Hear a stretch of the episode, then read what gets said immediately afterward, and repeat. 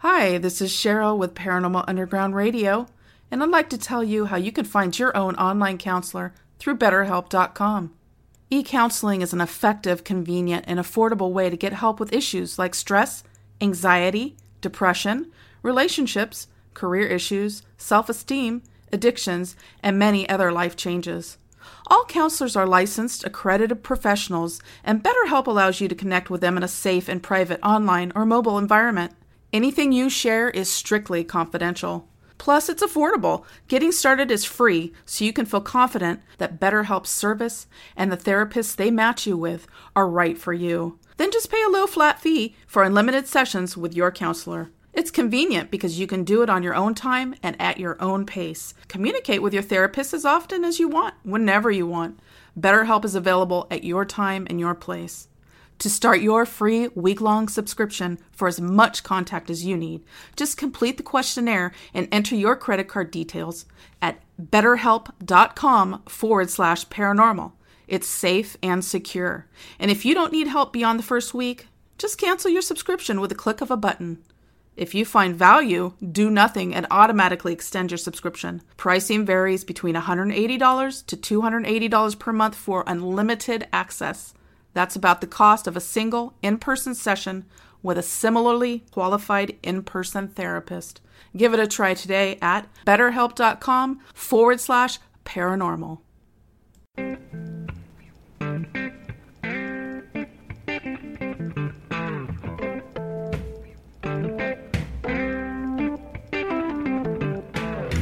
Welcome to Paranormal Underground Radio. Join us each week as we delve into some of life's most complex questions. It's time to explore the unexplained.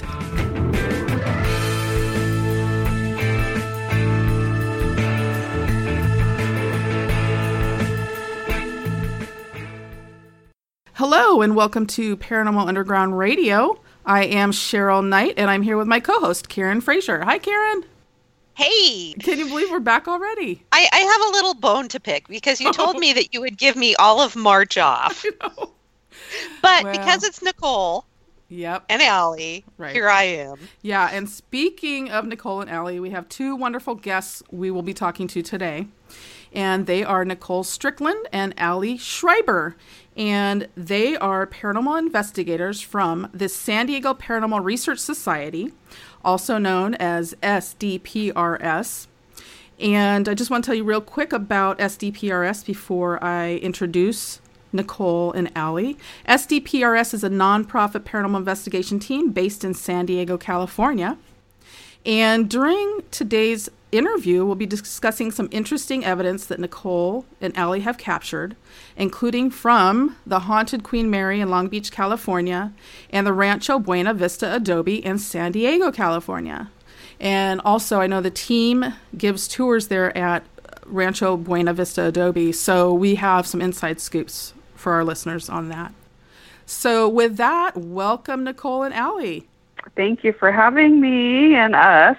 Yeah, Yeah, we're Hi. excited. We're excited to we're talk to you. excited. So I, I have to, I know I told Cheryl she was going to take the lead, but heck with that, right? Forget about No, that. I just because she told me something off the air that I was not aware of. And Nicole, I, I know of your love for the Queen Mary.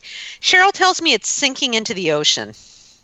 That is so not true. Oh, oh my gosh. Okay, let's make this the topic of the show. No, oh my goodness. No, no, no, no, no. There's so there's a lot of people that just want to, you know, say negative things about the ship and they're pointing out every little crack or part that's, you know, kind of decrepit, but I just want people to know that um, the city of Long Beach and and Urban Commons um, who is now um, on board to help with the renovation and restoration. They are creating plans, not only renovation plans for the ship, something like I think 23, 24 million dollars is going into renovating the ship, but there's also plans, something like 250 million dollars to uh, make the area around the ship more attractive for tourists. So shops will go in a hotel, a boardwalk, things like that. Uh, the ship where it is now, there's rocks around it, but they're going to turn that into, I think, a proposed walkway So they're really like redoing a lot of things. And so what the plan is is once all of this area is built up and they have stores and a boardwalk and all these cool things, more money will be given to the ship. That money is going to be used to generate to continue renovation on the ship. So, you know, this stuff that you're hearing, maybe different news agencies Mhm. or what Yeah. people are saying is just not not correct. I mean, right now, yes, the ship does need, you know, a nice little overhaul, but you know, Rome wasn't built in a day. You know, she's a very old ship. She was built in 34 and you know, efforts are underway to help with that. So I just want people to know that. Thank well, good you. because uh, the after Cheryl said that, I looked it up and I it was like Fox News or something was the only link I found to it, and it was it sounded very dire. So just not true. Yeah. Not so it's safe. It's not going to crumble around. Uh, the No. there's nothing that's going to fall down if people walk in it. Nobody's going to drown. No, no, no, no. I mean, it's Awesome. just it's so sad because I mean, on one end, they're doing. It just seems like with the Queen Mary, there's a lot of people that like to complain. I mean, oh look at this window's cracked, or oh my gosh, they need to paint here, and it's like yes, but this is a 1930. This ship was built in 1934. She's doing pretty darn good, you know, being that old, and so there's all these efforts going in to to help her. So that's what people need to understand and know that it's not going to happen overnight, but it's a process.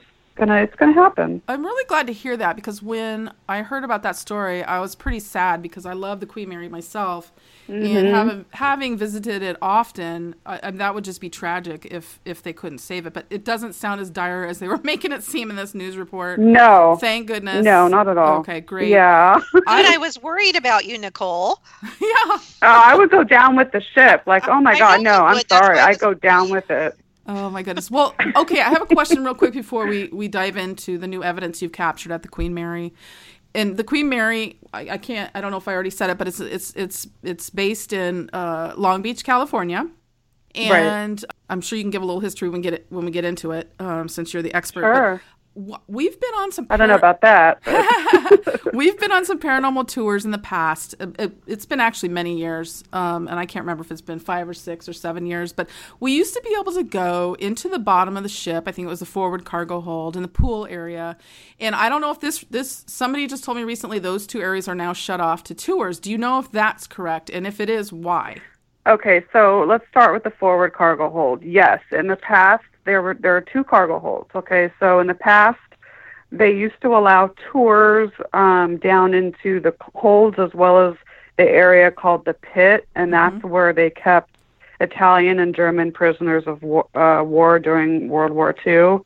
Uh, for a few years, to my knowledge, that area has been shut off just due to, I believe, safety issues. Okay. Um, also, so I believe that's that for that area. And then the pool, recently, uh, they're doing some renovation work in there. Uh, Uh, so that area is closed. However, when I was there for the Strange Escapes conference, I did. I didn't go on the investigations um, Friday and Saturday, but I did hear that people were able to access the pool for that area. But I mean, pretty much, I think I'm not sure if they're doing the other tours like the haunted encounter tours or um, uh, the general late night investigation Right. tours. If the pool is off limits for that, but I do know that some people did use it or go on it, um, go to the pool on the tour last or a couple weeks weekends ago. So gotcha. Okay, I was just yeah, Yeah. interested to, to to find out a little bit more about that. sure. So, Nicole, you have a new evidence spotlight page on your Spirited Queen Mary website and blog.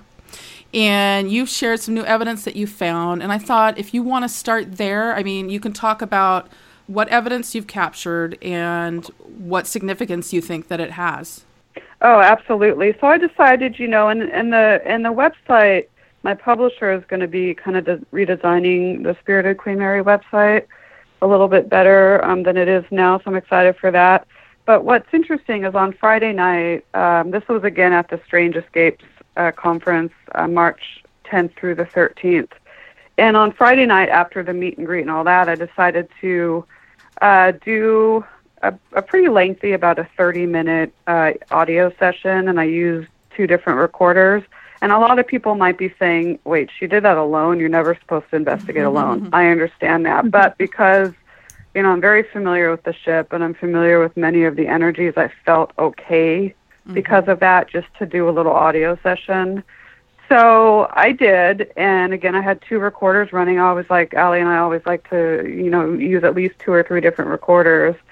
And so a little way into that, I started getting this very strong impression of one of the Queen Mary's former crew names, um, William Eric Stark, and he's one of the uh, I think one of two documented deaths that also appears very frequently in spirit form. So him, as well as uh, one of the firemen and cleaners who passed away in 1966 in watertight door number 13 mm-hmm. in the Shaft Alley area of the after engine room. And that I won't list his name on air out of respect for the family, but his initials are JP.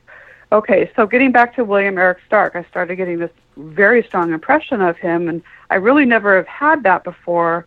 Uh, you you'd think I would, being you know the amount of years I've spent on the ship, but I've really never sensed him very strongly when doing an audio session before. But in this particular night, I just felt that he was in the room, so I started addressing him. William Eric Stark, are you here? If so, can you let me know? And I didn't get any responses. But then about 10 minutes later, I got this EVP of a man whispering. I'm not so sure if he says, like, get out at first with the whisper, but then it was like a whisper, and then you hear a man saying, get out, and then out a couple of seconds later. And I, even though I haven't sensed William Eric Stark that much, I have heard him on many occasions because he is a very intelligent energy, and he is known to talk to people in a very gruff, raspy tone of voice. He's almost kind of grumpy in a way, kind of doesn't want to be bothered, uh, little territorial of his space. A uh, little history of him, and, then, and you'll have more understanding when I when I uh, share a little bit about him. He was a, a senior second officer on the ship, and one night he accidentally consumed tetrachloride thinking it was gin and got oh. very, very ill and passed away. He actually went to the ship's doctor and he was very ill. And then about three days later, he passed away. So he might very well be redoing or kind of reliving his duties on the ship, but maybe upset at what happened to him. I don't know if he's ever really recovered from it. So that could be why people hear him you know, in a mm-hmm. kind of an ang- not angry but grump- grumpy tone and all that. So I just found it was odd that I was sensing him, and then about nine to ten minutes later, I get this EVP that literally matches his vocalization. Do I have proof that that was him? Maybe it's someone else that sounds like him. I don't know, but it was really interesting. And so Another tie in is that the following night, I went on my friend Tony Ashland's paranormal shipwalk tour. And for anyone that's listening, I highly recommend Tony and his tour. It's great. He takes you to a bunch of different areas. So we were at, on Saturday night, we were entering R deck forward. And this is an area where Mr. Stark has been seen and heard. And so we enter the area, and almost exactly it like mimicking almost exactly the EVP that I got in my stateroom that I just mentioned occurred right as we entered an R deck forward. And it was huh. again kind of a very whispery, like, get out sort of wow. thing. And I have the video is on there. And so I just find it interesting that both nights, Friday and Saturday, there was this encounter with him, you know, an almost identical sounding audio pieces. So I was like, okay, you know, I'm still trying to figure out, okay, why, you know, but sometimes we don't know why. So I figured, you know, that's interesting. I'd like to share that. So that's, you know, pretty mm-hmm. much that. But it was really interesting.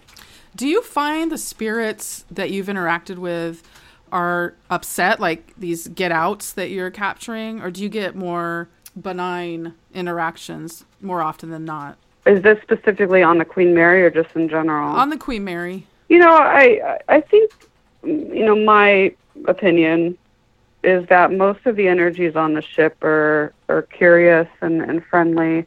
Of course, the ship has seen death. You know, a lot of people died. Uh, we're talking about POWs, servicemen, passengers, and crew. So Mhm. maybe those that had a, a hard death, like Mr. Stark did, maybe they are a little angry at their situation. I don't know, but for the most part, I would say, you know, the energies uh, are used to people, and I'm talking specifically about the intelligent energy, are used to Mhm. people because so many people go in and out of the ship on a daily basis. But I think most of them are, are open to, you know, talking with the visitors and, and current crew now and things like that. So, you know, I think it just varies. Yeah, yeah, I would imagine it's it's a case by case situation. So- Right. Okay, and so what about the next audio or video you want to talk about? Uh, Yeah. Well, that was the main highlight with the Queen Mary, but we Mhm. have, oh my gosh, Allie and I, I mean, Allie can elaborate uh, on this too. we have been hosting the Spirits of the Adobe tours at the Rancho Buena Vista Adobe now for several years. And uh, the tours are designed as like a historical slash paranormal investigation type tour. So people learn about the history. And then Allie and I uh, take the guests through various rooms of the Adobe, and we implement, you know, dowsing rod sessions and an EVP session, ITC work with the spirit box. So, oh my gosh, we have just been getting, you know, really incredible evidence. And I know ITC can be very subjective, but what we look for are not only clear responses, but Mhm. responses that are historically relevant and that's what we've been mm-hmm. getting at the adobe and it's just been i mean amazing so Interesting. I Yeah. love Old Town San Diego, and Chad and I love. We've been there a couple times, but I one of these days when we get back to California, I want to take your tour. When can, where when do you give these tours? on That would be great. third i know that would be awesome my gosh that would be fantastic karen get your butt down here too um, so yeah we do them on the third friday of each month and we Okay. have two different tours they're two hours in length so the first one starts at seven thirty or no seven i always get that confused Seven. seven and then the second one is nine thirty Ah, p.m okay. All right. yeah Cool. Yeah. That's awesome. awesome Yep. Okay. Yeah, it's amazing. And we only allow like up to 10 guests per tour just because of the space of the Adobe and there's so many artifacts in there.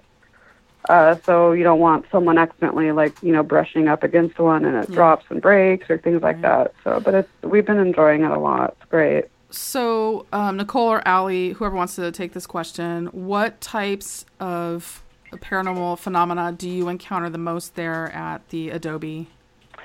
Well, so far, pretty much it's all been prior residents or owners Mm-hmm. of the Adobe.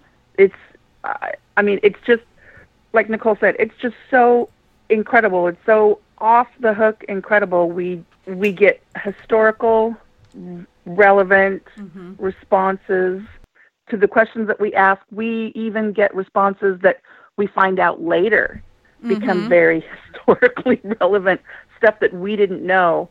Can you Yeah. give an example of what, like, what would be a historical rele- historically relevant response? We would ask, you know, most investigators will say, you know, if you're here with us, can you please tell us your name? I know that's very cliche, but it is a question that we ask. And many, many, many times, repeatedly, we get the same names, and they're the names of the people that lived in or owned or family members who lived in the Adobe. I mean, we, we know those names, we know those families, and then Nicole, can I tell the Herman story? Absolutely. Yes. Okay, Yes, so just, I mean, it's we're- amazing. Oh my gosh. we're conducting, you know, uh, an ITC session, and we were speaking with someone. We thought we said, well, you know, who is this? Can you tell us your name? We want to verify who it is that we're we think we're speaking to, and we got the response Herman, and we thought, oh, okay, that's we don't know a Herman. That's kind of weird. Herman, what's your last name? And we got the response Diaz and we kind of looked at each other. We're like, okay, Diaz. Well, um, another gal that was a member of our team at the time was leaning up against one of the walls, and she turned around and she said, you know, there's a picture right here on the wall, and it's a picture of all the workers that used to work at the Adobe. It's one of the old historical photos, and it has names under the gentleman. Mm-hmm. We'd never looked at the photo before. We just, I mean, it was there, but we never really looked at it. One of those gentlemen in that picture, his name was Herman Diaz. Wow. Okay, well that We seems kind of never historically relevant. Yeah. Yeah. We'd Yeah, never looked so, at I mean, photo just- before. yeah. We didn't know who he was, and and now he comes through quite often. So Right. He was Yeah, happy we to have- be. He was happy to be heard and recognized. Yeah. Apparently. Huh? Right. yeah, I think I think absolutely. it's like, who who are you guys talking to? Let me in there. Let me say something. You know. yeah. hmm So, so, so it's it's pretty I'm sorry. Go ahead. Well, I often Well, I was wonder. just- Oh, Because you find- you I find keep that you interrupting have- people. No, well, she's Nicole. No. Jeez. No, you just find kidding. that you you have spirits that some of them seem to come better like as a disembodied voice or some of them seem to come through better Right. as a an EVP and some of them seem to do better with the ITC so I guess it's just what you can manipulate That's true. And I, you know, I've always, I think Allie and I were actually, we were just discussing this on last Friday's tour. We used to be skeptical, very skeptical, skeptical of ITC work. Not that we were, you know, cynics and that we didn't want to, you know, employ research with it, but we were just skeptical until we got to the Adobe and it was just, it wasn't just once or twice or three times we started getting very clear names of past residents. So, for example, the Couts family, um, uh, the uh, patriarch of the family, Cave Cave Johnson Couts, he would come through. Another man by the name of Juan, who whose remains are said to be sadly in a wall in the adobe. We don't know. We're still researching the origins. We have some possible uh, clues as to what happened, but we're still researching that. Uh, let's see, their their um, eldest daughter, Maria Antonia, uh, Cave Johnson Couts' wife, Isadora Bandini de Couts. These are all individuals that seem to come through for us on a monthly basis, and we're actually starting to recognize the vocal tones. Like Mhm. if someone Yeah. comes through and they, let's say they don't say their name, but they answer a question, we're like, oh, okay, that sounds like Juan, or wow, that really sounded like Isadora. I mean, do we have proof that that's them? No, but we're seeing these consistencies from month to month, and so it's it's really awe-inspiring. You know, every time we go, we learn something new, and it's fabulous. So well have a and when you have conversations that make sense that you know we? that, that Mhm. aren't just nonsense to me that's that's fairly strong because if if it's just random voices coming through on the radio it's going to be a whole lot of nonsense it's not going to be stuff that Mhm. where it's an actual conversation Oh yeah, like one example of that, I believe, is one of the audio clips, and it's I was where just we going to say that. Juan- Nicole and I think alike. I was just going to say that. yeah, Allie and I have this. I don't know what it is, but this mojo where we like read each other's thoughts, and we, you know, I'll have, I'll think of a question that she was just going to say, or vice versa. So Juan, okay, his last name's Gonzalez, right? So Juan, uh, this was a two or three years ago. I forget the exact date, and I, I was curious to ask Juan if he's still friends with the Indians because Native Americans did help build the structures and the nearby mission, which was Mission San Luis Rey. And so I asked that question, you know, Juan, are you are you friends with the Indians? And we get a res- very clear response of still am coming through the device. So Cool. you know, it's it's Yeah. responses like that that are just, you know, and it's like we're what we're doing right now is we're journaling and we're developing this very uh, detailed case report because the city of Vista runs the Rancho Buena Vista Adobe. So eventually we want to sit down with them and go over a lot of this with them. And it's almost like Allie said before, verifying historical information through paranormal evidence at this Adobe. I mean, not everything, but some of the stuff that we've, some of the, you know, EVPs and Spirit Box um, uh, responses that we've gotten, it's almost like they'll say something and we go and research it. Like we went to the Huntington Library recently to research and we were able to verify. So it's fabulous. So I have a question. You guys do a lot, or maybe all historical sites, correct? In your investigations, Mostly. mostly. Okay. Yeah, we, we do some private residences, but we're very selective with the type of residences we take on, obviously for obvious reasons. So So, okay, so you do a few residential. So, do you find that you get a lot more evidence at historical lo- locations versus maybe uh, somebody's house or not? Allie, you go first, and then I'll, I'll chime in after that. We do. We've done investigations. We've done more investigations at more historical sites versus residential. So we may have more evidence collected from historical sites. But I think any site in particular, I think it really matters on the spirit energy that's there. I don't really think you can say I get more from one or the Mhm. other. I think every case is completely different based Okay. on and based on if there's spirit activity there and how strong it is and how many there are. So I think it depends.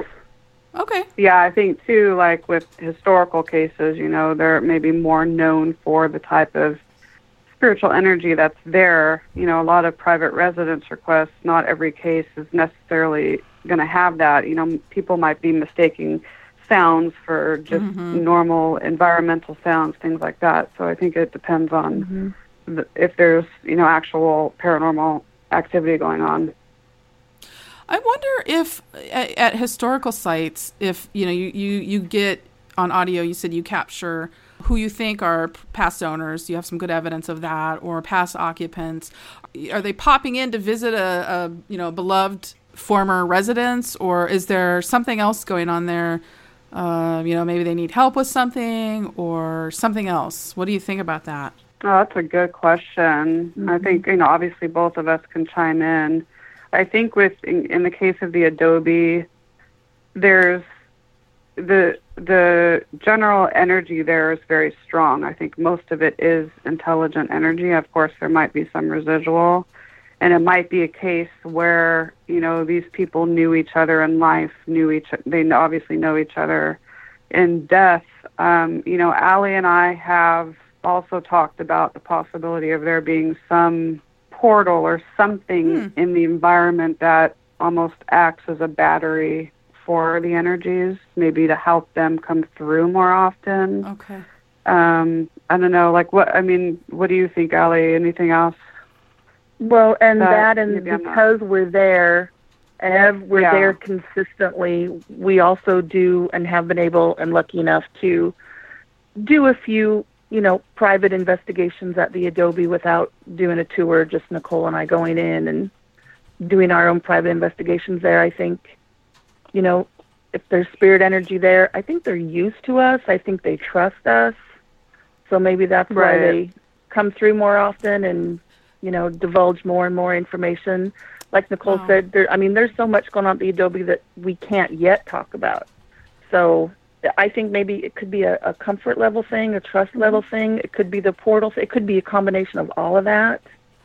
That's Um, that's really interesting. That's a good point because you guys have actually, it seems, established relationships with these spirits over a long period of time, mm-hmm. and Right. that could make all the difference in the world.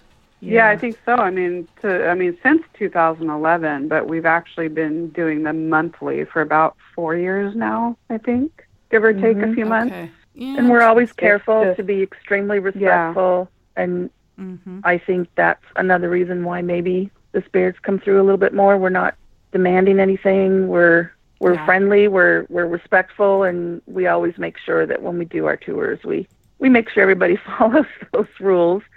We want to we want to respect the spirits that were there and the energy that's that's speaking to us. We want to make sure they understand we're we're there to help. We're there to be of assistance if needed, and it's almost like they're kind of giving us answers because they want us to tell their story.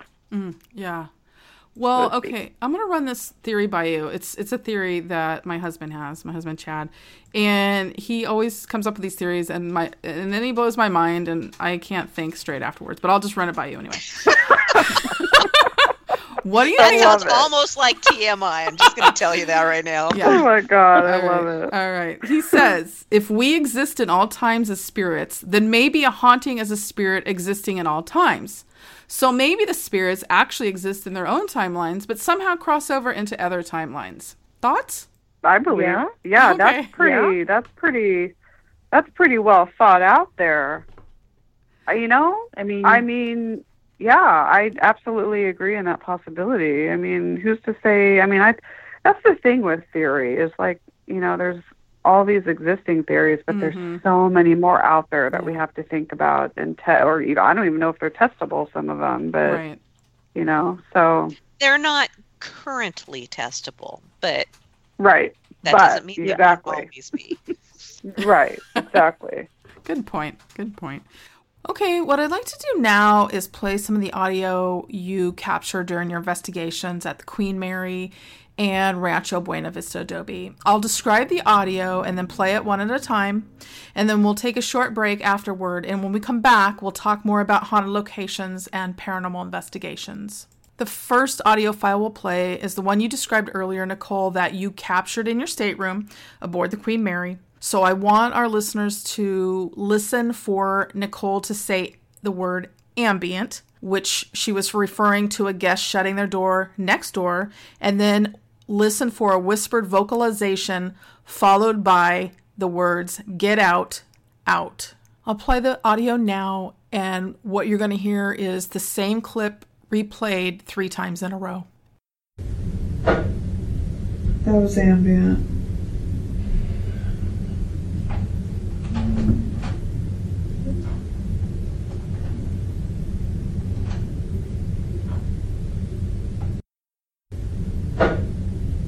That was ambient.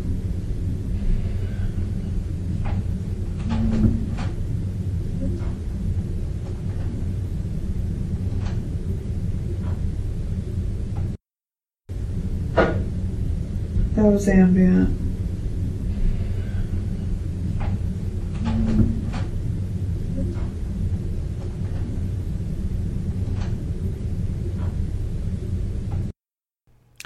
So there was the audio played three times in a row. If you couldn't hear it, you may need to put on some headphones. It's very faint. You can even um, pull it into Audacity and um, amplify it, and, and you can hear it pretty well. I didn't have a problem hearing it with my headphones on, knowing, knowing where to listen to it. Now we are going to play one more audio. It's the clip that you were talking about earlier in the show, Nicole, where you captured it at the Rancho Buena Vista Adobe.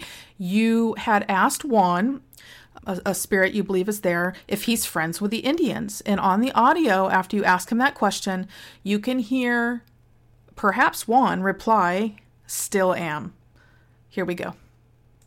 Juan, I have another question for you. Were you friends with the Indians?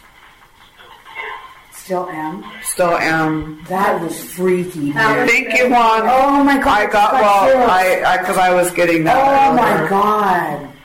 Did you hear that? Mm-hmm.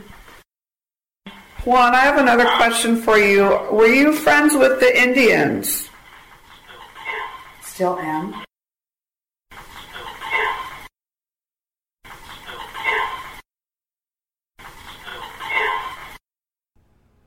Okay, let's take a break. You are listening to Paranormal Underground Radio. We'll be right back. Close Encounters of the Christ Kind. Science fiction author Douglas Brode retells the life of Jesus according to ancient alien theory, as the Bible's angels are revealed to be extraterrestrials beamed down to create a hybrid golden child who may just change the history of humankind for the better if another visitor from a far planet named Satan doesn't arrive first. The Planet Jesus Trilogy, Book 1, Flesh and Blood. For full background material and ordering information, visit planetjesustrilogy.com, where the New Testament meets the Twilight Zone. Hi, this is Cheryl with Paranormal Underground Radio, and I'd like to tell you how you can find your own online counselor through BetterHelp.com. E counseling is an effective, convenient, and affordable way to get help with issues like stress, anxiety, depression, relationships, career issues, self esteem, addictions, and many other life changes. All counselors are licensed, accredited professionals, and BetterHelp allows you to connect with them in a safe and private online or mobile environment. Anything you share is strictly confidential. Plus, it's affordable. Getting started is free, so you can feel confident that BetterHelp's service and the therapists they match you with are right for you. Then just pay a low flat fee for unlimited sessions with your counselor. It's convenient because you can do it on your own time and at your own pace. Communicate with your therapist as often as you want, whenever you want. BetterHelp is available at your time and your place. To start your free week long subscription for as much contact as you need, just complete the questionnaire and enter your credit card details at betterhelp.com forward slash paranormal. It's safe and secure. And if you don't need help beyond the first week, just cancel your subscription with a click of a button. If you find value, do nothing and automatically extend your subscription. Pricing varies between $180 to $280 per month for unlimited access. That's about the cost of a single in person session with a similarly qualified in person therapist. Give it a try today at betterhelp.com forward slash paranormal. The Crusaders are commonly thought to have been motivated by their deep Christian faith. Crusades were actually war inspired by the average of medieval ecclesial leaders who were only searching for total power and control. Well played mind games which spoke about demonic forces, witchcraft, and deadly possessions. Many Europeans gave into their fears and banned the truth of an ancient and earthly civilization from their daily lives. It became an unknown world, not seen by the naked eye, but capable of possessing your soul and, in the worst case, even kills you. In order to keep the people away from the truth, it had to be feared forever. Restoring the voice of our people, we give back what once was stolen from you your freedom in thinking, creating, and believing. The Source of Immortality, written by Maria Anna van Driel. www.amazon.com. Hi, this is Cheryl Knight, editor for Paranormal Underground magazine. And I'm Chad Wilson, Paranormal Underground magazine's publisher. Every month, Paranormal Underground magazine explores the unexplained by examining topics that range from haunted sites to ufology to cryptozoology. We also spotlight investigators and researchers who continue to pave the way in a field that seeks to answer some of life's most complex questions. If you want to read about topics like psychic phenomena, demonology, conspiracy theories, crystals and herbology, and much, much more, visit paranormalunderground.net and start exploring the unexplained today. Hey, are you looking for a new paranormal podcast? Check out All Day Paranormal with me, Crystal Vermis. And me, Manny Vega. We come to you every week with the latest in supernatural news and entertainment. That's right, and you can find out more by going to getspooked.net. And don't forget to check out our YouTube show by going to getspooked.net slash YouTube. Hey everyone, if you can't get enough of Paranormal Underground, then I've got good news for you. We're on social media. You can find us on Twitter, on Facebook, and I think even on MySpace, and nobody has a MySpace page anymore. So check out Paranormal Underground on your favorite social media site today. While cutting molding with a 12 inch dual compound miter saw, while holding a newborn baby in your arms, when face to face with a congregation of alligators, with the ball in your hands and the entire freaking season on the line. There are a million places you'd never consider texting. So why would you do it while driving? NASCAR driver Kasey Kahne here, asking you to please stop the text, and together we can stop the wrecks. Brought to you by the Ad Council and the National Highway Traffic Safety Administration. Get the message at stoptextstopwrecks.org. Okay, we are back and we're going to continue talking with Nicole and Allie about their paranormal investigations. What other historical sites or any site really that you both have investigated that have really captured your attention? Have you, like, for instance, have you um, investigated? Uh, I believe it's called the Star of India in your area. Yes, yes. hmm Okay. Yeah, we have not recently. We were just talking about going back, and um, we haven't investigated to like together as a team yet, but we've both investigated it as you know um, with other Individually, people. But yeah. Yeah, you had a Allie, you had a really cool experience there, right? At the Star of India, I did. I yeah, was there. Yeah. Some um, another paranormal group was giving tours, and you pay your money and you go on the tour. And so I grabbed some my husband and some friends of ours, and we went on the tour. And my friend Kathy and I went upstairs. The other group was downstairs, and we went upstairs, and we were the first ones to go into what's the captain's quarters. And as we open the door, we see someone hurry up and like like maybe we startled someone. It was like we startled someone, and the this person, what we saw, what I saw was, Mm-hmm. I'm going to describe it as a shadow form, human shadow form. I'm guessing five nine maybe something like that but it moved very quickly, and it was like, "Whoop!" Somebody saw me, and it went around a corner. Oh, wow. And my friend Kathy and I are both like, "Did you see that?" She's like, "Yeah." So we went and hurried up past the tables and walked up there, and where we saw this shadow form go was up a very short staircase that went up to the very top deck where the where the wheel is, and that door was locked from the inside. So we didn't see anybody. We didn't. I mean, but it was it was a pretty profound experience, and I it's one that I've never forgotten. It was like, oh, uh, we we startled somebody, and they mm-hmm. hurried wow. up and went away. Yeah. So that was Okay. that was kind of cool. Yeah. I had an experience too on the ship, like in the same area where we were like setting up, and this was I think back in '08. We were setting up kind of our base station and getting our equipment ready, and we were talking amongst each other. And then I, we this was not a disembodied voice. This was an EVP. And when I reviewed audio, it was a man saying, "Help me." And so what's interesting is one of the stowaways. I oh, I want to say his name's William Campbell, Billy Campbell, something like that um, he actually fell, broke two legs, and later died. And the, the vocalization did sound like it came from a young male. Again, it may not be him, it may be someone else, I don't know. There was also an incident where a Chinese crewman was in the chain locker and was screaming for his, you know, mates, you know, don't like stop with the chain, stop with it. And he was Oh. ended up he ended up they were pulling it up and so the rope was filling in the room and he was crushed to death. So you know, does that help me, you know, fall in, you know, maybe it's him, I don't know. But I actually captured a unique picture and I don't have it up on a site yet, but it's something that's interesting and it this it there looks like there's a figure in the exact door where Allie saw, you know, the figure um that she was just talking about. So, you know, it's Well, that's cool. kind of similar correlating experiences, but separate years apart with different people and Yeah. um, Repeatable. That's what we're always looking for. Repeatable. yeah, exactly Yep. repeatable yep So, what do you think it is about ships?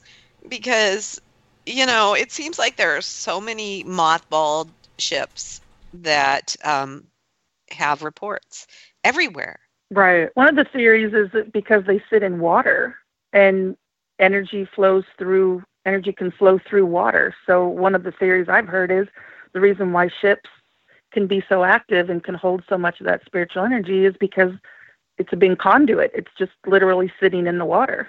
Yeah, could be. So yeah, Yeah, because I've had experiences on ships too. You know, ships are like some of my favorite places to investigate. oh i know because tell they're- me they're about Yes. tell me I about mean, they're it cool and atmospheric, but it just seems like the um, magnitude of the activity is exponentially larger than I, in you know how it is in so many places. It's so very subtle, yeah but when you're on a ship, it's never subtle or no seldom it's subtle. not exactly Mm-mm. oh my gosh we have No. another one here and it's part of the maritime museum of san diego and it's the berkeley ferry boat and that helped ferry the victims from the 1906 earthquake um, and fires in san francisco yep. and so that's just i mean it's almost like the star of india and the berkeley as well as the other ships and subs within the museum almost share energy it's like it's just one big swirl tornado of spiritual energy down there Hmm. so it's yeah i don't i mean i don't know Yeah. maybe there's these elusive reasons that we're not that us mortals are not supposed to know yet i don't know. We're know not privy to. That's right. we're not privy yet but i don't know it's just yeah, yeah, but it's if we awesome knew all though. the answers, would we be looking as hard? It would be commonplace. Right. Exactly. And it exactly wouldn't be as cool. exactly Yep. So, uh, Nicole, you're coming up to the Oregon Ghost Conference, which is uh, March 31st through April 2nd in Seaside, Oregon. So excited! I Ellie I- was going though, and I. Cheryl. I so know. Well, we'll be there. So, and you. So, what are you? What are you doing at the conference? What What will be your participation? Oh, awesome! Well, first of all, I'm excited to see a lot of um, my Pacific Northwest buddies up there. But I am very honored and happy to be speaking. This is like the third year in a row, so I'm just ecstatic, um, pinching myself in a way. So this year, I'm going to be talking about children and the paranormal because I think it's a topic that kind of gets left to the wayside, and I think it's extremely important, especially for future generations entering the field. Uh, so that presentation, it'll I'm kind of going to touch upon you know different stages of child development and how children at those stages react to and perceive and understand the paranormal. Because Getting you have that you have that background. Why? I have it. Oh yeah, I actually have my master's in school counseling, so I've um, had a lot of experience with that and teaching. Um, I've been teaching too for like the past 15 years, so I've worked with a lot of um, children of different ages and cultures and backgrounds. So I feel like, well, I think it'd be an interesting topic to address.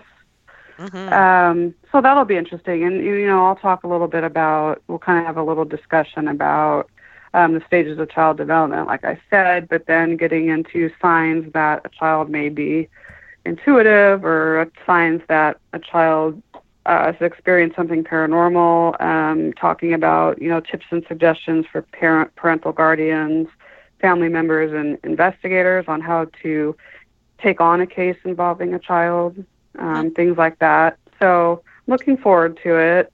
So And do you think that um, I'm sorry, I have a question Oh, about that's the okay. Yeah, do you go- think that that um, well, first of all, do you buy into the concept of of indigo kids and that that children are changing and sort of evolving from what we were?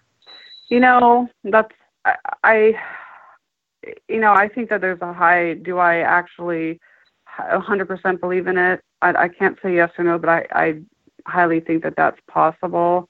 My, I feel that, I mean, just with adults, I think all children are intuitive, but Mhm. just like some adults, some are more inclined or have just more natural gifts than others Sure, but I agree. That's that. just kind of my belief. But I mean, you know, things are changing. I mean, you know, um, the foods we eat, the environment we live in, um, external factors like that. So I think, yeah, that affects, you know, a child's, you know, growth rate and, you know, the emotional and, you know, social, I guess, arena of, of kids. So yeah, I, I kind of do want to explore that more often with Indigo and like crystal children. Mm-hmm. Um, I don't know. What What do you think, Allie? What's your thought I, on that?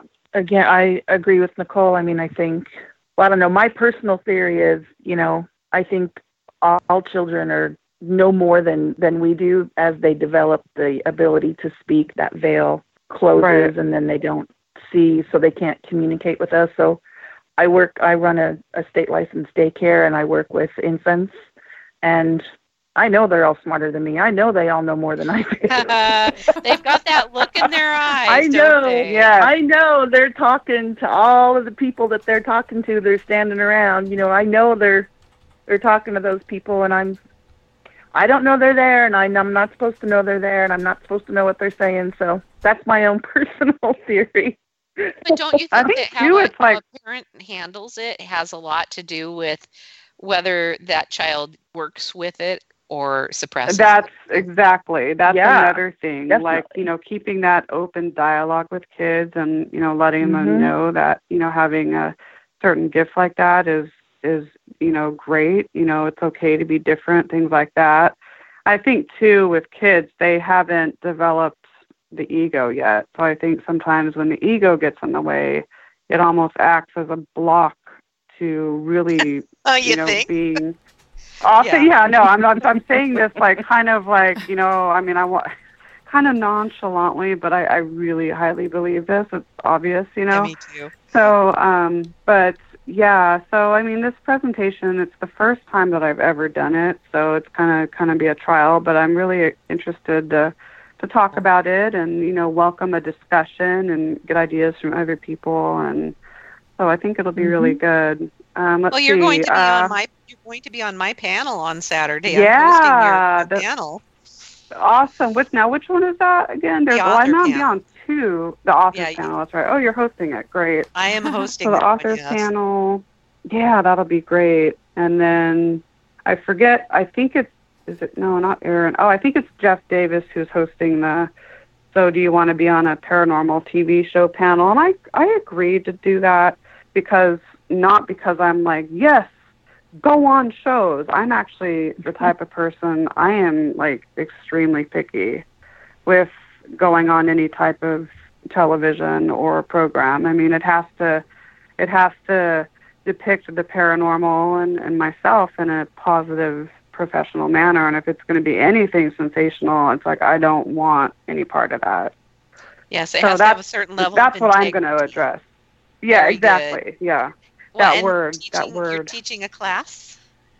Yeah, I'm teaching a class, and it's I call it the spirit of paranormal research. So it's going to go a little in more in depth than just the paranormal 101 class. So we're going to kind of talk about uh, so ways to get into the field, you know, what to know about joining a team, and then obviously, you know, the paranormal research 101, things like that, but attributes of an investigator, like all kinds of good stuff. So I'm Cool. excited. You're going to be, and you're you and you have a table, and I know that you're selling books because they are sitting in my entryway in a box right now with a bunch of bookmarks. I'm excited. I only brought just a few because I don't want to lug them all home in the plane. Because last year, I'm surprised they didn't make me pay because my suitcase was so. I remember you that they're- I'm jammed your suitcase full of them. remember, I'm like they're gonna make me pay an extra fifty bucks to lug this thing on the plane. So yeah, Yes, but it's, you were- I'm looking forward to it. to the airport too, or did we just pick you up from the airport? I think we took you to the airport too, didn't You we? know, you guys dropped me off. Yeah. Yeah, I thought so. I, I wish I could stay longer this year. What's that? I said I wish we could stay. Lo- I could stay longer this year, but just you know Mm. have to go to work on Monday. So Right, right. I get it. yeah. Then Cheryl and Allie, you're coming next year. I've been I- trying to. I've- Gerald, I've been yes, trying to get I am Gerald to come coming for for three sure. Years. I don't care It's what anyone happen what you say. I want One you to come. Like We have such Yeah. a good time, and it's not just all paranormal stuff. We socialize too. And yeah. you meet all of these people that we've talked to on I the air over the years. In I person. want to. I I will. I want to try next year. That's a new goal I have next year. Yeah. Chad's gonna come too, though. Uh, well, Chad. okay. okay, I guess. Okay. We're just teasing you, Chad. we Uh, have a good time. Yeah. Yeah, it sounds like it's going to be a great Awesome. time. Um, you guys need to fill us in after the fact and let us know what goes on, please. Yeah, absolutely. For those of us who can't make it. So Yeah. I'm curious, your your paranormal research panel or class that you're teaching at the conference, I'm kind of wondering what advice you have. This is more for people maybe who want to get into research. What advice do you have Mhm. for those people maybe wanting to join in on paranormal research? What are the first steps you recommend that they take? Oh, like if like someone like contacts us and wants to come on an investigation with the team. Yeah. Oh yeah.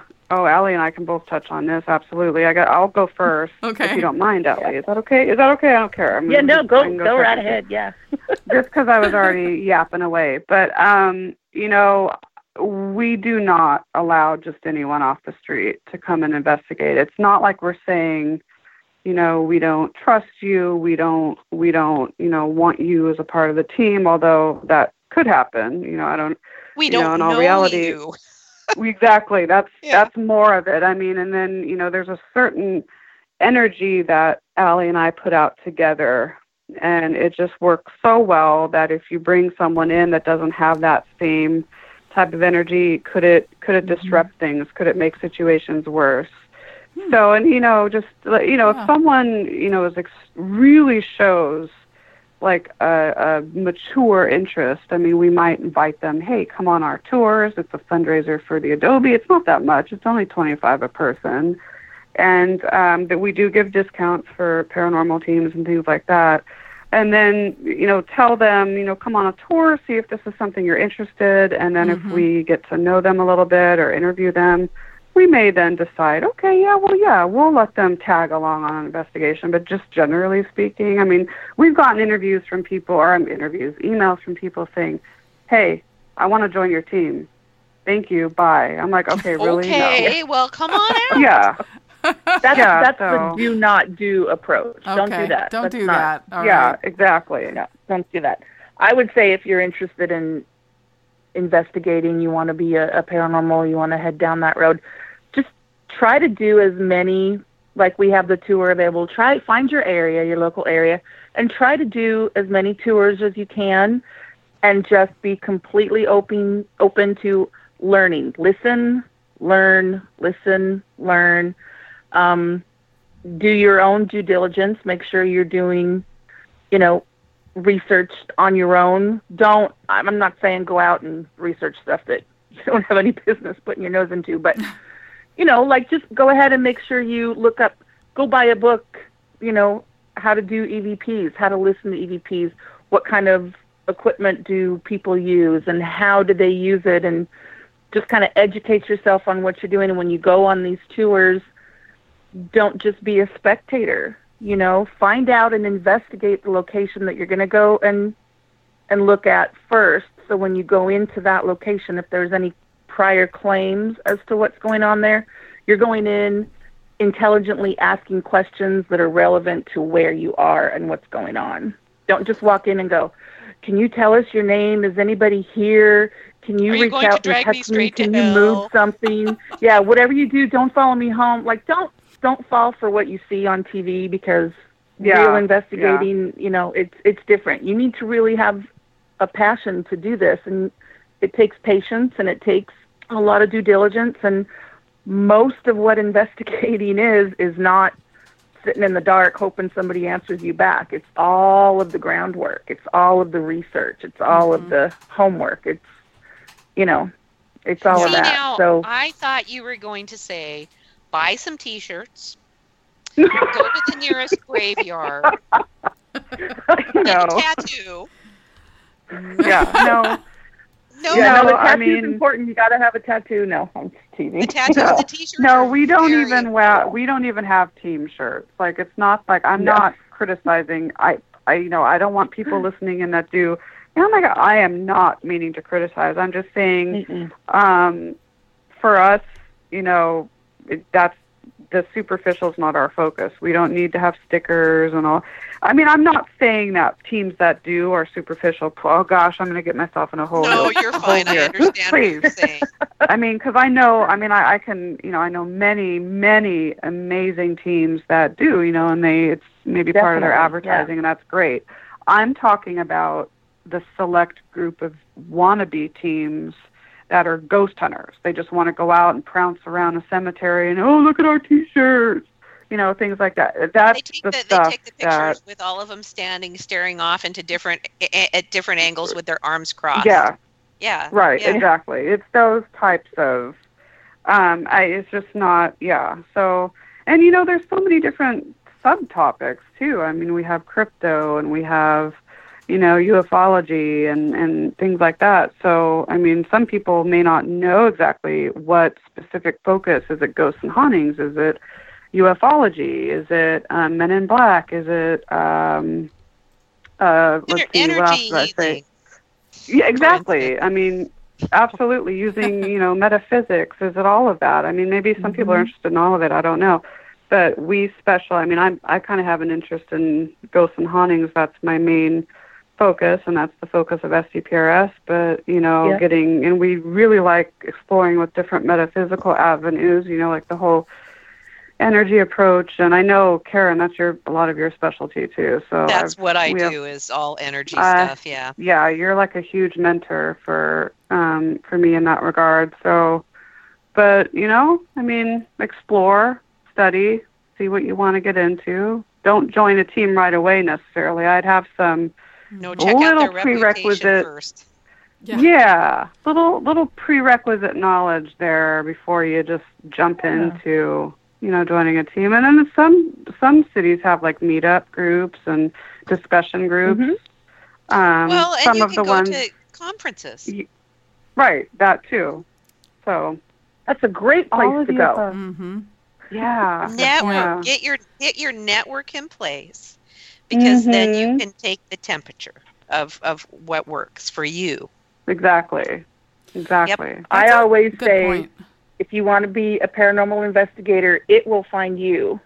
Yeah, that's, That's true. right, exactly. And if Mhm. you want to, if you want to be a ghost hunter and do the the um, graveyards and go chase, that's okay too. If that's what you're passionate. That's passionate. okay too. That- if that's exactly. what you yeah, do. absolutely. Yep. Yeah, hmm yeah. But call it what it is, um, you know, and decide where your passion lies. Yeah. That's yeah. right. Yeah. Good point. Well, thank you for answering that question. uh, because sometimes I'll get emails to Paranormal Underground's like social media saying, "Hey, I want to join a team. You know, how do I do it?" I don't Oh, cool. feel like that's Yeah. my expertise, and I try and refer them to maybe somebody who can help them out. But I, I'm always interested to find out what people recommend about those, you know, new to the field and, and the avenues they should go to to join in. Right. Absolutely. Get to know people in Get your area. That's the avenue. Really well, yeah, that's a good tip. Mhm. Uh, s- I'm sorry. Go ahead, Karen. You were going to say something? I was just going to say because when you think about it, I mean, you're joining a group of people who are going into businesses, historical locations, and people's homes. Right. And that's no small thing. And therefore, you want to make sure that Mhm. you're going with a group of people who have a trustworthy reputation for doing such things. You know, because. Right. No, absolutely. Yeah. Absolutely.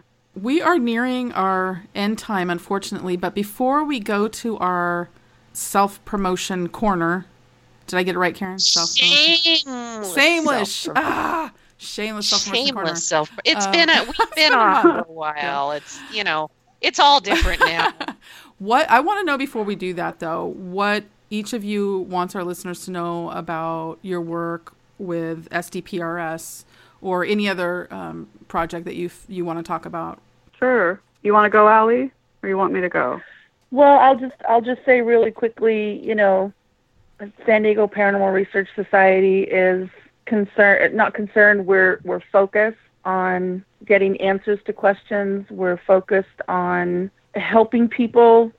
We're not out there for gain and glory. We're out there to assist and help and our hearts are in every investigation that we do and it's not just something to do on a Friday night. We really put our heart and soul into it. Nicole's founded this group and she's done a great job and yeah, it's it's SDPRS's integrity and we hope that, you know, we hope that that shows in the in the work that we do and the care that we give to every case. That's awesome. I yeah, I mean basically, you know, what what what Allie said and I you know, it's it's for me and obviously Allie too, it's a passion.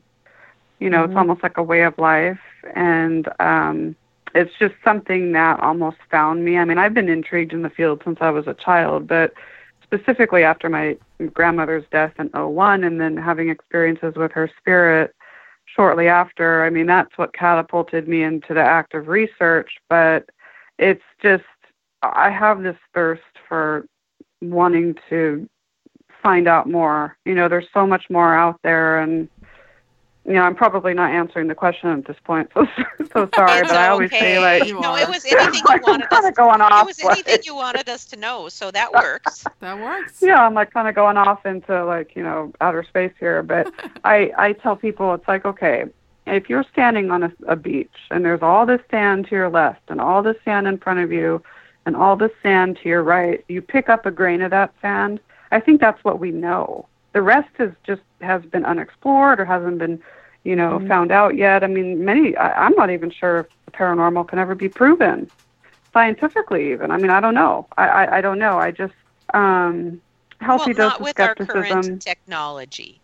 No, exactly. Well, obviously, yeah. But I mean, maybe we're on. I'm hoping that we're kind of on the road to, you know, getting Oh, we totally are. more intense, Mm-hmm. you know, technology. Absolutely. So, but it's just, it's, you know, Allie said it the best, and I would just be repeating her at this point. But yeah, I'm, I'm kind of like out in outer space right now.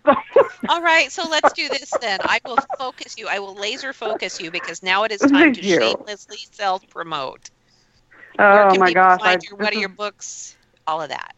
Oh, um, okay. So we have our regular main SDPRS page. So it's all one word, lowercase, San Diego Paranormal Research.com. We're on Facebook, so Facebook, Facebook.com uh, slash whatever, and it's our acronym, so SDPRS. Okay, so we're, we both have individual Facebooks as well. Um, my Spirited Queen Mary site spiritedqueenmary.com is up. Uh, that is just kind of to share, you know, it's like a blog website devoted to the ship. So I'll be adding more things to that, you know, in the future. And then my author. I have author. Well, I just can you believe this? I just came out with an author Facebook page. Ah, I it know only it took about me. darn time. It only took me eight million years, but I did. So it's new.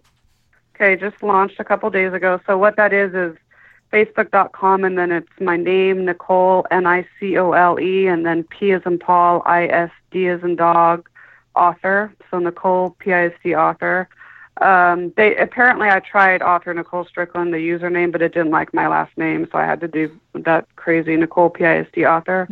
so so that's new. So people can go there. They can go on authornicolestrickland.com, learn a little bit more about my writing adventures. Um, but yeah, let's see.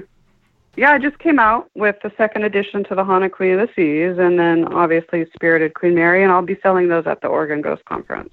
If if I'm if excited. somebody remembers to bring them with them. Yeah, oh If no, they you make it- will. If they make their way out of my entryway, we're good. it's okay if they don't. It's all good. no, I've been creating like this pile of stuff that I need to remember to take because one of my friends was at my house like two weekends ago and she's going to be at the Ghost Conference too and she left her boots here. So the boots are in the box with your books. Gosh, awesome. And yeah, so excited. I promise. Thank you both so much for joining us on our Oh, on our yeah. new podcast. Yes. Yes, the first I, of we the could. new I year. could just chat with you gals for hours. I know. Well, guess what? Next weekend. Yeah. Next weekend, I plan to come sit at your table. I'm going to bring my. I'm going to bring. I Yay. bought some new tarot decks, so I'm going. You know, we, we can read tarot. We can. We'll. It'll. We'll braid each other's hair. It'll be Yeah, fun. and you're so and see you're so pretty. Yes, of course. That'll be fun. Pretty, yes. See, Allie and Cheryl, see what you're missing out. What you're all missing. the We time. would braid, we would braid your hair Uh, too, would we, Nicole? we would totally What? braid their hair if they were there. Yeah, we we could totally. Yeah, yeah, Ten totally. cents a braid. There you go. Braid some feathers into your hair, maybe some flowers. Yeah. Okay. and take pictures. Gotta have pictures.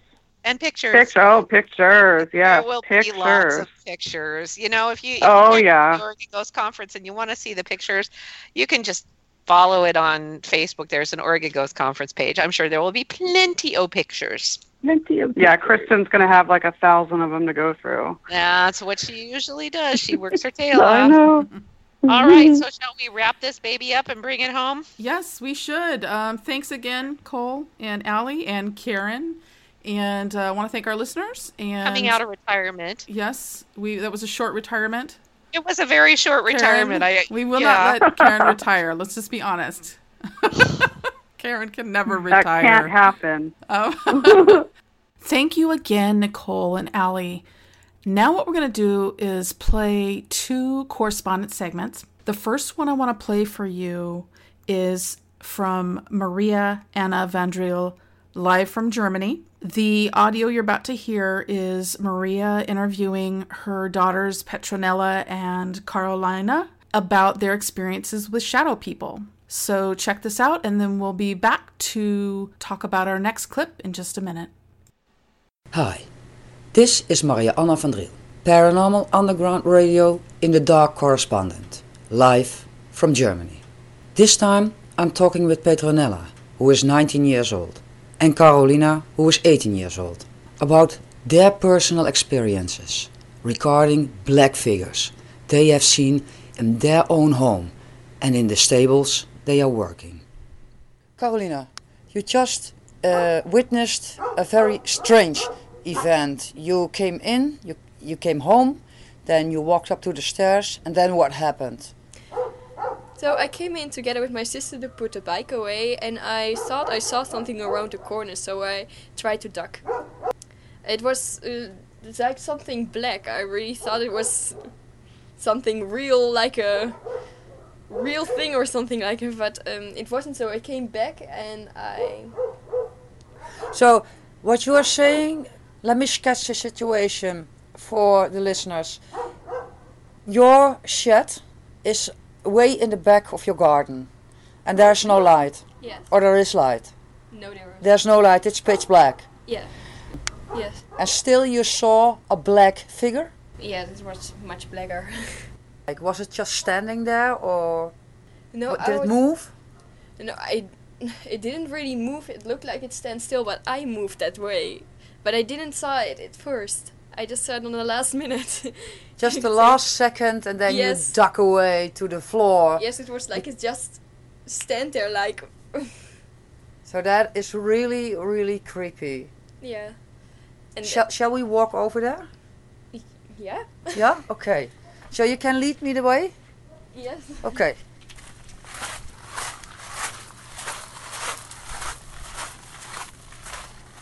Where was it? I tried to dug it here, right? Right here in the middle. Yes. And that is really a freaking eerie moment. That when you walk in the dark, that you still can see that pitch black figure just standing there. Where, where was the second time that you saw it? It was here. So this your front door? Here. Yes.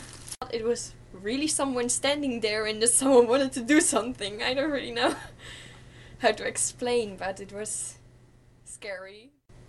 Petronella, Mhm. can, can you explain the listeners what you what you experienced? um, I um, walked up the stairs and um, I saw like also I- saw like uh, a black thing here in the corner. I was just a little bit uh, shocked, and then it was gone. Um, I didn't see it in the yard, and such black things. It's not the first time. Like in the stables, I also sometimes see it, and uh, it's for me a little bit normal. It's getting normal. You you see black figures where you are working with with the horses? Yeah. Whoa. so what do you think that these these black figures are? Are they ghosts or demons or perhaps angels?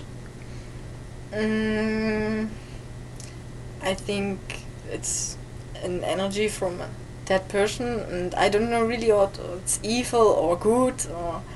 You never been attacked by something like that or Mm, not really attacked that it's behind me or close that yeah but not really attacked May I ask a very creepy question?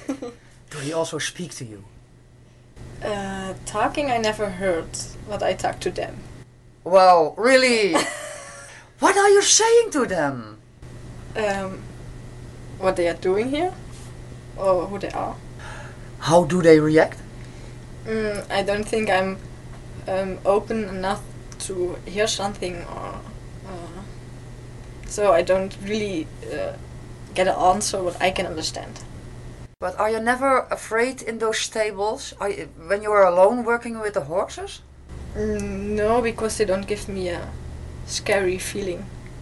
Okay, cool, man. You've got a very interesting job. I think I'm going to watch you when you are working.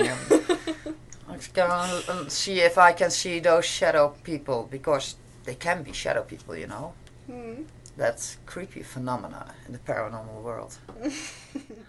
okay, Petronella, we are in the stables where you saw those black figures. Where do you think that they are coming from? Oh, I have no idea. No, no, you don't know that there's no history in uh, on the ground of the where the stables are at the moment. I didn't ask uh, somebody of um, about the history, Hmm? so I don't know. Maybe that could be. Could be. We are walking on the property where the stables are from Petronella and Carolina. And the moon is completely full. It's that particular day that the moon is uh, closer to the earth than normally. And I found out that this property has been bought and sold since the 1100 until late 1900. This property was also in the possession of the Templars. I'm in the stables of Petronella and Carolina all by myself to find out about the multiply visual images of the black shadow figures that she saw many, many times in these stables I'm standing here right now. And I must say, standing here all by myself, I do have the idea that sometimes from the corners of my eye I see, well, misty uh, movements. I constantly have the idea that I hear Petronella speaking. Is there anybody here? Except for the horses, that is. I have no idea what that sound was, and I don't think that the voice recorder captured that one. But it was more like an huh? Not that sound, but wah outside. What the hell is that? I definitely saw somebody crossing this, and it was was not a black shadow. It was more in a two kind of different white colors, and it was human shaped, and it was crossing the hall from uh, right to the left. So you're, you're really sure that there is nobody here except for us three? That was really bizarre. Can you ask them to speak into the voice recorder? Was that a horse or what? Zijn die andere mensen? That's also what I thought, that there are people here. Because I hear people. Do you hear that?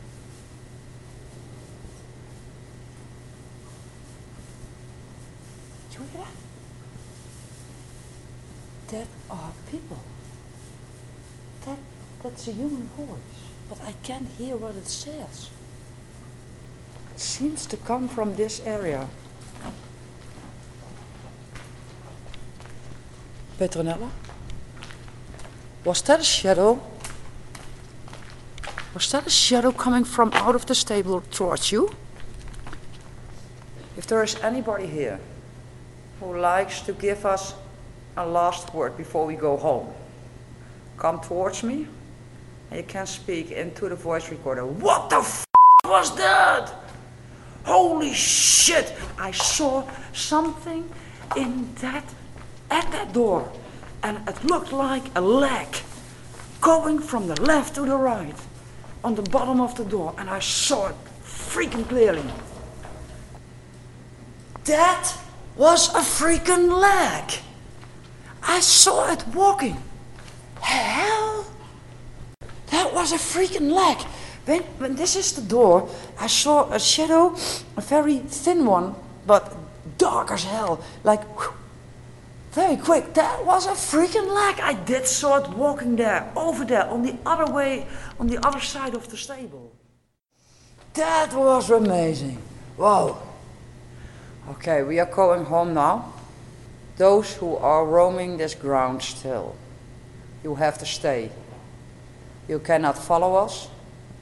You cannot touch us. You do not have any permission to do so. So you are staying and you are not touching us. Not one of us. Okay. Let's go home. What is it that you ask them?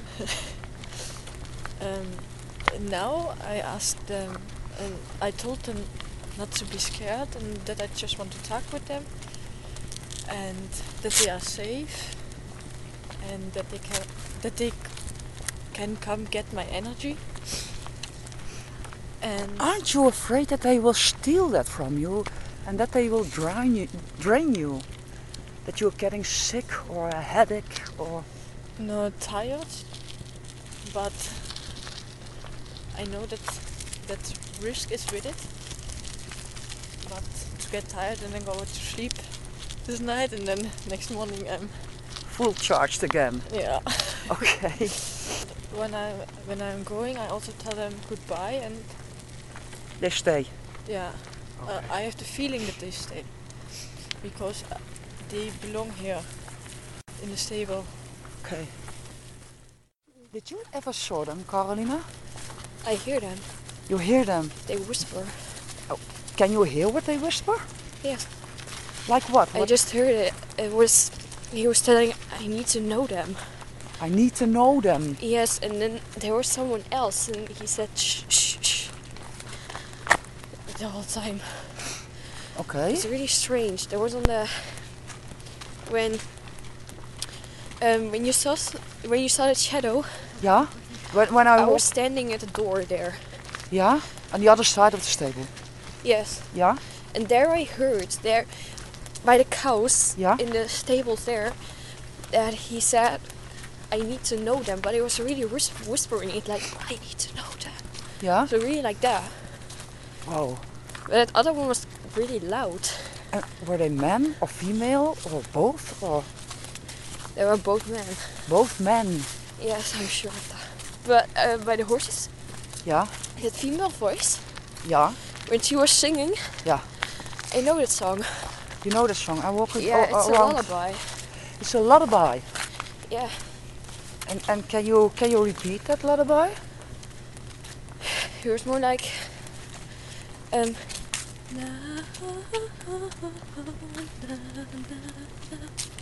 that song. But Nella was telling me that she was sometimes sings with that woman. You sing for the woman. With asked them to sing with me. And they do? Then we heard them singing. Crazy stuff, man. Shadows, jinns, black figures. They are everywhere, in every house, and in every neighborhood. Perhaps in yours.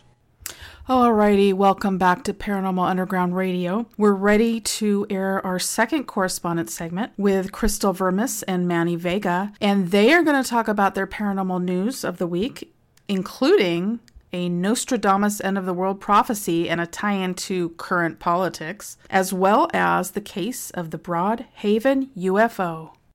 I'm Crystal Vermis. And I'm Manny Vega. From Salem, Massachusetts, we are your Paranormal Underground Radio in the Dark correspondents. We are also the hosts of the All Day Paranormal podcast and All Day Paranormal After Dark, the YouTube show. Find out more about us at getspooked.net. Now for our paranormal news segment of the week. So mine's actually two stories that I'm combining into one. Uh, I don't have a soapbox that I can stand on, so we're gonna just visualize me on a soapbox, uh, telling you that the end of days is near. Okay. So first, we got to backtrack here to January 11th, so about a month ago, right? So I don't know if you heard about this, but um, it was snowing in the Italian resort town of Salento for two days, which is very unusual. Oh, hmm. Uh, and Nostradamus said that two consecutive days of snow in the town would eventually lead to the apocalypse. Specifically in that town. Yep. That's very specific of Nostradamus. So this is this first story here is from the New York Post, right? Uh, the region is known for its mild climate, but it has been left blanketed by icy falls as of late. Uh, he predicted Salento of palm trees and mild south wind, snowy Salento, but never after the touch. Two days of snow, two flashes in the sky. I know the world ends, but I do not yearn. So that area was actually blanketed by snow around this time, and this came just days after uh, a picture of the Virgin Mary in Macedonia was spotted crying, a manifestation which has also been linked to the end of days. Onlookers said the tears were first spotted on New Year's Day, with worshippers pointing at the teardrops to their priest, who contacted representatives of the Macedonian Orthodox Church asking them to confirm the miracle. Uh, so, I don't know. I mean, that's like, right? Compelling. Natural. Also, why didn't your mom tell us that? She's always on top of like, like Virgin Mary stuff. I don't think she reads the New York Post. No. No. Well, she should because there's news about crying Virgin Marys and like. Okay, so to just two. What do you think So of those two- two things first? So two omens, basically. We got Right. we got snow in a place where there shouldn't be snow, and we got a crying Virgin Mary. Two signs that Nostradamus said uh, will predict the end of the world. Right. So fair enough. Now we're gonna Now. fast forward here to the um, the end of January because which is when President Trump was inaugurated. Right. Uh, this is for monsters and critics, but actually a lot of uh, people around the time of the inauguration, you'll find it if you Google it, uh, harkened back. They looked to Nostradamus around the time of his inauguration to see if they could find if there was any like predictions of Trump being elected. So, uh, as the story goes, uh, many of Nostradamus' followers believed that he predicted Trump's win in uh, the following verse from century 3, quatrain 81 of his 1555 book Les Prophéties. It says, The great, shameless, audacious Bawler, he will be elected governor of the army. The boldness of his contention, the bridge broken, the city faint from fear. Now, fans and critics alike are looking to Nostradamus' famous prophecies in a bid to hint what uh, could be to come as Trump takes office.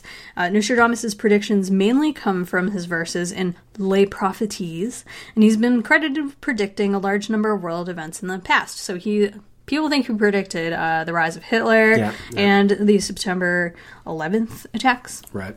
His words are, of course, open to many different interpretations, but several meanings have been found apparently relating to Donald Trump's time in office, including that it will spark World War III and possibly even the apocalypse. Uh, and this is based on what Nos- Nostradamus has said. Not, yes. Okay. Uh, well, so yes, and you know, if you your interpretation of what he said. Right. Some believe one particular verse refers to Trump as the false trumpet, who it says is concealing madness and predicts a possible economic collapse caused by his policies. Concealing madness. He's not concealing it very well.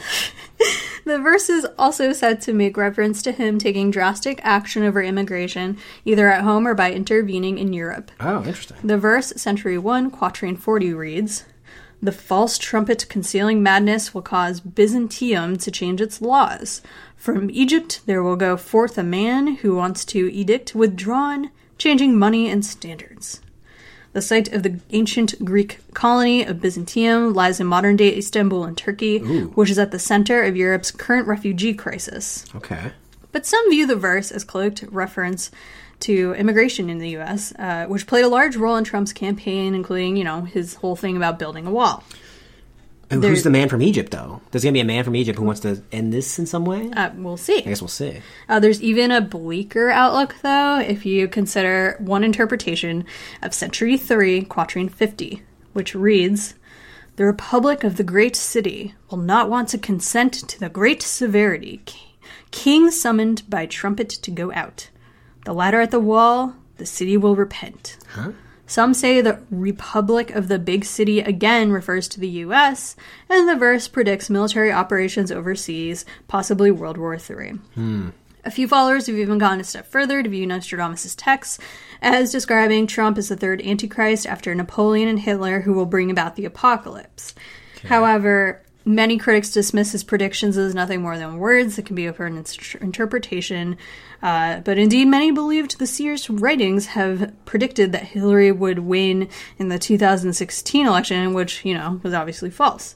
People So- also said that Obama was supposed to be the third Antichrist that he predicted. I think this happens every damn time there's an election, first of all. It's always like, the third Antichrist is going to be. Who, who do we vote for again? Oh, uh, uh, Obama. It's going to be Obama. Uh, no, no, it's Trump. Um, but yeah, so it doesn't. So that part I think is a little bit malleable. I mean, we've heard this a million times. You read one of Nostradamus' prediction, you can make it, uh, you know, apply to anything that's happening. Okay, but I've watched literally hour like hours long documentaries on Nostradamus. Right.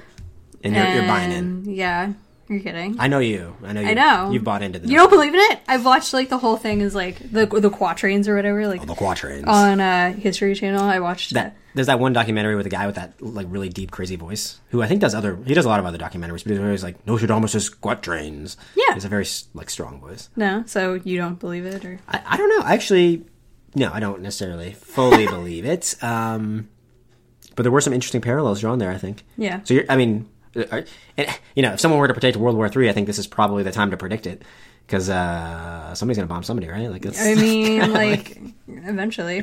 Um, did you hear? I guess I might as well uh, say. Have you ever heard of uh, the Beyonce fan six six six Twitter? no what is Okay, that So this was actually going to originally be my paranormal story. yeah, there's actually a psychic, a quote unquote psychic.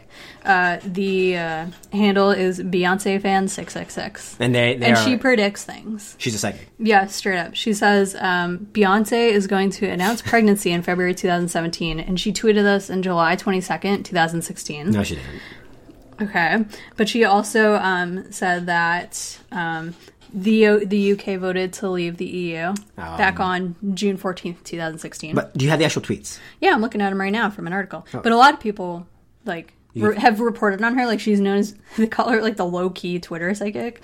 Um, she said Donald Trump's going to be elected on June fourteenth, two thousand sixteen. that's not a big one anybody can say that He was running for president at the time. He was running well, no, a lot of people think too that she. Who knows? You never know. Some people can, you know, maybe post things like or change the date of thing. I don't know. Yeah. Or like, yeah, I don't know. What, what I've heard is like hide tweets until Yeah, exactly. something happens. Um, but she did say Lady Gaga is going to be performing at the Super Bowl last September, like the beginning of the season, and she knew when her um, her album was going to be coming out. Yeah. Um, and she says she even says, just so you know, on July twenty fourth, two thousand sixteen, she is a Parkwood intern and a low key psychic, and being a low key psychic is lit. is So, lit. She wrote yeah, that. She wrote being she a did. Yeah, straight up. being a Parkwood intern and low key psychic is lit. That's literally what she wrote. Yeah. Now, okay, well, what are her current predictions? Go to her page right now. I want to know Okay, what she's well- actually predicting because the thing is, with a lot of these Twitter prediction stuff, it's been known that I guess people will literally just write a bunch of predictions of like bullshit of like you know stuff that could possibly happen that's reasonably true. Like you make one tweet that says Hillary Clinton will be elected, you make another tweet that says Donald Trump will be elected.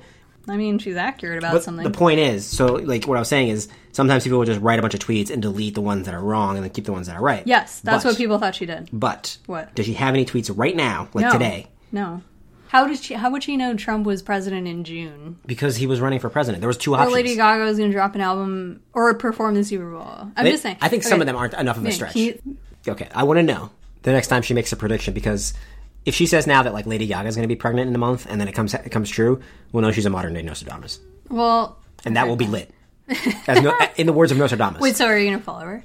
No, no, you, you've got that under control. Well, no. I like for some reason it wouldn't let me. It won't let you follow her. No, my app wouldn't what do you have for this week? Okay, my story is a little bit actually of a history lesson. Uh, have you ever heard of the Broadhaven UFO story? Only because I saw it online this week, but I didn't actually like. I've never heard of the story or or anything. So No, I- I- educate me. I knew nothing about it as well, but uh, the BBC actually covered it because uh, it was the 40 year anniversary of this UFO sighting uh, on February 4th, which was like a Saturday, right? Uh, don't ask me to do math. Yes. Yes, today's the 5th, so Okay. four, yes. So, uh, this is the story of the Broadhaven UFO sighting. It's actually one of the more famous UFO cases to take place in Wales, over there in the United Kingdom. So, it was 40 years ago when a class of pupils at Broadhaven Primary School said they spotted a UFO in a field near their playground. It was one of a wave of sightings in the area in 1977, uh, dubbed the Dyfield, I'm sorry, Dyfed, Dyfed Triangle. That's like the little area where they had a bunch of sightings. Okay. So, David Davies was 10 at the time and heard reports of pupils seeing flying saucers throughout the day. He says, I was a natural born skeptic, so after the bell rang, I decided to go to the area that the children said they had seen it. He described seeing a silver cigar shaped craft with a dome covering the middle third. My sighting only lasted a couple seconds. It popped up and then went back behind a tree. Hmm. Mr. Davies said he. Behind a tree. Yeah, just like hid behind Huh. a tree for some Like, reason. yeah. Yeah. Uh, he said he did not feel afraid, more in awe and wonderment, although he admitted he had a strange desire to run away. So, none of the children, I'm sorry, none of the teachers actually believed the children when they said they saw a UFO. They came to him in a group. And so the headmaster separated them and all, got them all to draw what they had seen. There were some slight variations, but they drew basically the same thing each time. Okay, and that was a cigar shaped craft Yeah. with a little uh, uh, dome in the middle. So I'm going to show you some examples of the drawings that the kids uh, actually drew back then. I don't know if you have any descriptions or any thoughts on them, real quick. Oh shit! Someone's a little Michelangelo. No, I'm just kidding. um, you know, they actually look more like these. Uh, I'd say are standard UFO flying disc, but they are long. They're like elongated, so that's probably where the cigar shape kind of thing comes in. Are they all about the same? Would you say? Y- Yeah, I mean, I would say so. Well, so like, okay. Well, hold on. I guess finish the story before I Yeah. I say what I'm. Hold, hold that thought. Hold that thought. Yeah. Yeah. So I mean, again, this is, took place in February of uh, of 1977. Uh, but a few months later, Rosa Granville uh, had another sighting. This is from BBC Wales. Uh, it was in April 1977. Rosa Granville, who runs the Haven Fort Hotel in Little Haven, Mhm. was in bed at around 2:30 a.m. when she was awoken by strange noise and lights. Yeah. Looking out of her window, she described seeing an object which looked like an upside down saucer. So, like, you know, think of like a saucer dish that you would use with tea. It was up, turned Oh, upside down. So Yeah. it looked more like a, you know, the flying saucer that we know. UFO, yeah. Uh, it was in the field next to the hotel, and she saw two faceless humanoid creatures with pointed heads. The incident she said in a subsequent letter she wrote to her MP, Nicholas Edwards, left her agitated and disturbed, and not the least bit desirous of another encounter. She wrote, I would be pleased to hear of an explanation. It would greatly help to relieve the sense of shock I felt since my encounter. Uh, speaking to the BBC, BBC Wales news website, Mrs. Granville recalled the object. She said it was a bit like an upside down saucer. It looked like a jelly to start with. Uh, there was so much heat. I was What does a jelly mean? like a jelly, like a gelatin. Oh, on a Yeah. yeah. okay. Um, there was so much heat that uh, I was by the window and my face felt burned. Mhm. Uh, there was light coming from it and flames of all colors. Then the creatures came out of these flames, and that's what I don't understand. I shouted, Hello, what are you doing there? They looked faceless. I couldn't see their features. She said she went to find other people in the hotel to show them, but that when she returned to the window a few minutes later, the object and the uh, and the men had gone. When she visited the site of the alleged landing in the morning, there was two inches of burned ground there. Hmm. Okay, so that's the um, Does she have cancer now? That's like usually how these stories know, go. Like they get radiation or whatever. that's that's Rosa Granville's story. Uh, a number of theories have been put forward to explain the sightings. Uh, again, Nicholas Edwards, who she wrote to, um, and he apparently got inundated with reports of Sounds like a Broadchurch case. He got inundated. Uh, that's true. That was a good show. He got inundated with UFO sightings. Uh, she con- and he actually contacted the Ministry of Defense. A guy by the name of uh, Lieutenant Cowan, an officer from RAF Brawdy, visited the hotel. He examined the site, but he found no evidence of a landing. He actually joked that uh, if a UFO would arrive at RAF Brawdy, we will charge the normal landing fees. Uh, in his report, he mentioned the possibility that a local prankster was at work. He described, um, he said the alien's description kind of fits the exact type of protection suit that would have been issued in the event of a fire at one of the local oil refineries. Oh, shut up! And he That's like- said- "Come on." And and apparently there's a guy who in 1996 said he would used to uh, this guy Glenn Edwards would wander around the area in a silver suit as a prank in around 1997 or Hmm. 77. So could that be it? Um, Okay, well, so my first of all, why would it be a guy in a suit? Because presumably the guy's walking around a ground level, Right. Face level. This was in the sky. Well, I right? mean, another thing, another explanation was potentially that it was um, a sewage tank that the kids mistook as a Oh UFO. my But these kids all had farming backgrounds, so they should have known what a sewage tank looked like. Uh, so that doesn't wasn't a satisfactory so explanation. my whole thing, my only problem with this is that um, it looks so much like your standard UFO that I'm like anyone could. Like you, if you said draw a UFO, Right. this is what most people would draw. So, especially in the case of like kids and stuff, I'd be like, "All right, well, you got you know, like you asked them to draw a UFO." I don't know. I, I feel the same way about But that then part. you hear the woman's story, which is very, in general, it's hard for me to believe. But hey, like it's kind of, I don't know, like I don't know. I think why would someone make something up like that unless she's like straight up crazy? But we would have heard about that probably Right. as a follow up, especially if this is such a celebrated and researched case. Yeah, I think if you left it at just the kids, I, I- you know, it's funny that it was presented as like, oh, I took these kids all away and asked them to draw a UFO. They all drew the same thing, Right. Because it was in 1977. You know, this is 30 years after Roswell. I know Roswell's in the U.S. This is in the UK, but I mean, I think at that point, I would assume in the 70s, you know, Close Encounters of the Third Kind. I'm pretty sure was out at that time. Star Wars came out in this Mhm. 1977. People knew about aliens. People knew. And we all know, like, kids are always like, I guess you could go both ways here. But I, I, I always hear, you know, kids are not. Why are they inclined to lie? Unless, you know. My, my point though is like it was what you said. Like if they were asked to draw a UFO, they probably would draw what looks like a UFO. They wouldn't just make up some crazy. It, it would be weirder if they all drew some you know machine that none of us recognized and it all looked exactly the same. That would be weird. Yeah. But the fact that they all drew the traditional flying saucer is not necessarily compelling to me. But then, as you say, you know, you add the, in the Rosa Granville situation. That's kind of a whole different wrinkle to it. This happened months later. She has no Yeah, reason to exactly. necessarily lie about it. That's what I'm saying, That's yeah. a little weird. So I don't know, strange happenings out Is there. But I didn't even know. Like I hadn't even heard the story. of it. What Yeah, you I, say? mean, I was going to ask: Is it a case of like you know imagination getting away from them? I mean, yeah, Her story is so crazy. Yeah. I actually I wonder if it's a completely separate incident because like even though they saw the same shapes, she then saw a bunch of colorful lights and then she saw actual humanoid creatures. Right. Uh, and these kids only saw the shape, Right. the object, and then it ducked behind a tree. So I mean, keep in mind here again, David Davies. He's still alive. He's much older now. Yeah. He's actually uh, they're doing all sorts of events. I guess his drawing was great. You know, great saw it was artist. great. He's made a great career as an artist now. Um, he they, they had a bunch of events to celebrate the 40 years since. Yeah. And they've done all you know. All of a sudden, they've you found these records in the National Archives. The Ministry of Defense documents have come out, and a lot of research has been done into the situation. Uh, but Davies still maintains he was a guest speaker at one of these events. Uh, he still maintains that you know he saw what he saw. He's, he says he never sensationalized the story. Um, he's open minded to any theories to explain it. But he writes that so many people are ridiculed for saying they have seen a UFO. Uh, he described his secondary school life as a misery because of it. Yeah. I was beaten senseless purely because of what What? happened to me. It Oh would my have gosh. been it would have been so much easier just to take back my story. Yeah. Uh, he admits that UFOs have been a subject that has gone on to dominate his life. At one point, I must have had the largest library uh, of books in Wales on the subject. Um, and yeah, I mean, so uh, you know, So do you believe it happened? Or do you believe they're seeing something that's otherworldly, these people? I think they all saw something weird that they couldn't explain. I don't think these kids just had like an imagination that got carried away. Yeah. Because like he said, like, he got beat up in high school for it. He could have just said, "Hey, I made it up. Leave me alone." Right. You know, like it was a joke. It was a kid. We were kids. But um, it's weird that he would hold on to the story this many years later when it doesn't seem like he's gotten any sort of major benefit from it. He just has a normal life now. Yeah. Um, so that part's odd. I think they saw something weird. I don't know if they were mistaken. I, Hmm. I am also open to normal natural explanations for it, but I think given that um, people have kind of dug into it and haven't come up with an actual explanation after 40 years, that's you know that says and something. it's being celebrated. That says something, right? Yeah. yeah.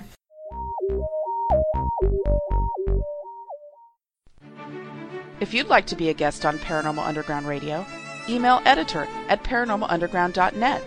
Until next time, keep exploring the unexplained at paranormalunderground.net.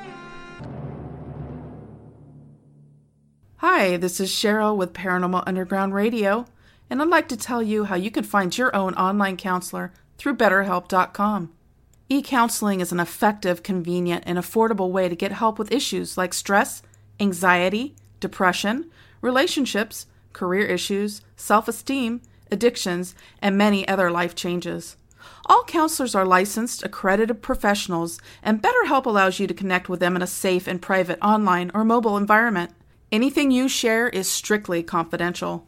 Plus, it's affordable. Getting started is free, so you can feel confident that BetterHelp's service and the therapists they match you with are right for you. Then just pay a low flat fee for unlimited sessions with your counselor. It's convenient because you can do it on your own time and at your own pace. Communicate with your therapist as often as you want, whenever you want. BetterHelp is available at your time and your place. To start your free week long subscription for as much contact as you need, just complete the questionnaire and enter your credit card details at betterhelp.com forward slash paranormal. It's safe and secure. And if you don't need help beyond the first week, just cancel your subscription with a click of a button. If you find value, do nothing and automatically extend your subscription. Pricing varies between $180 to $280 per month for unlimited access. That's about the cost of a single in person session with a similarly qualified in person therapist. Give it a try today at betterhelp.com forward slash paranormal.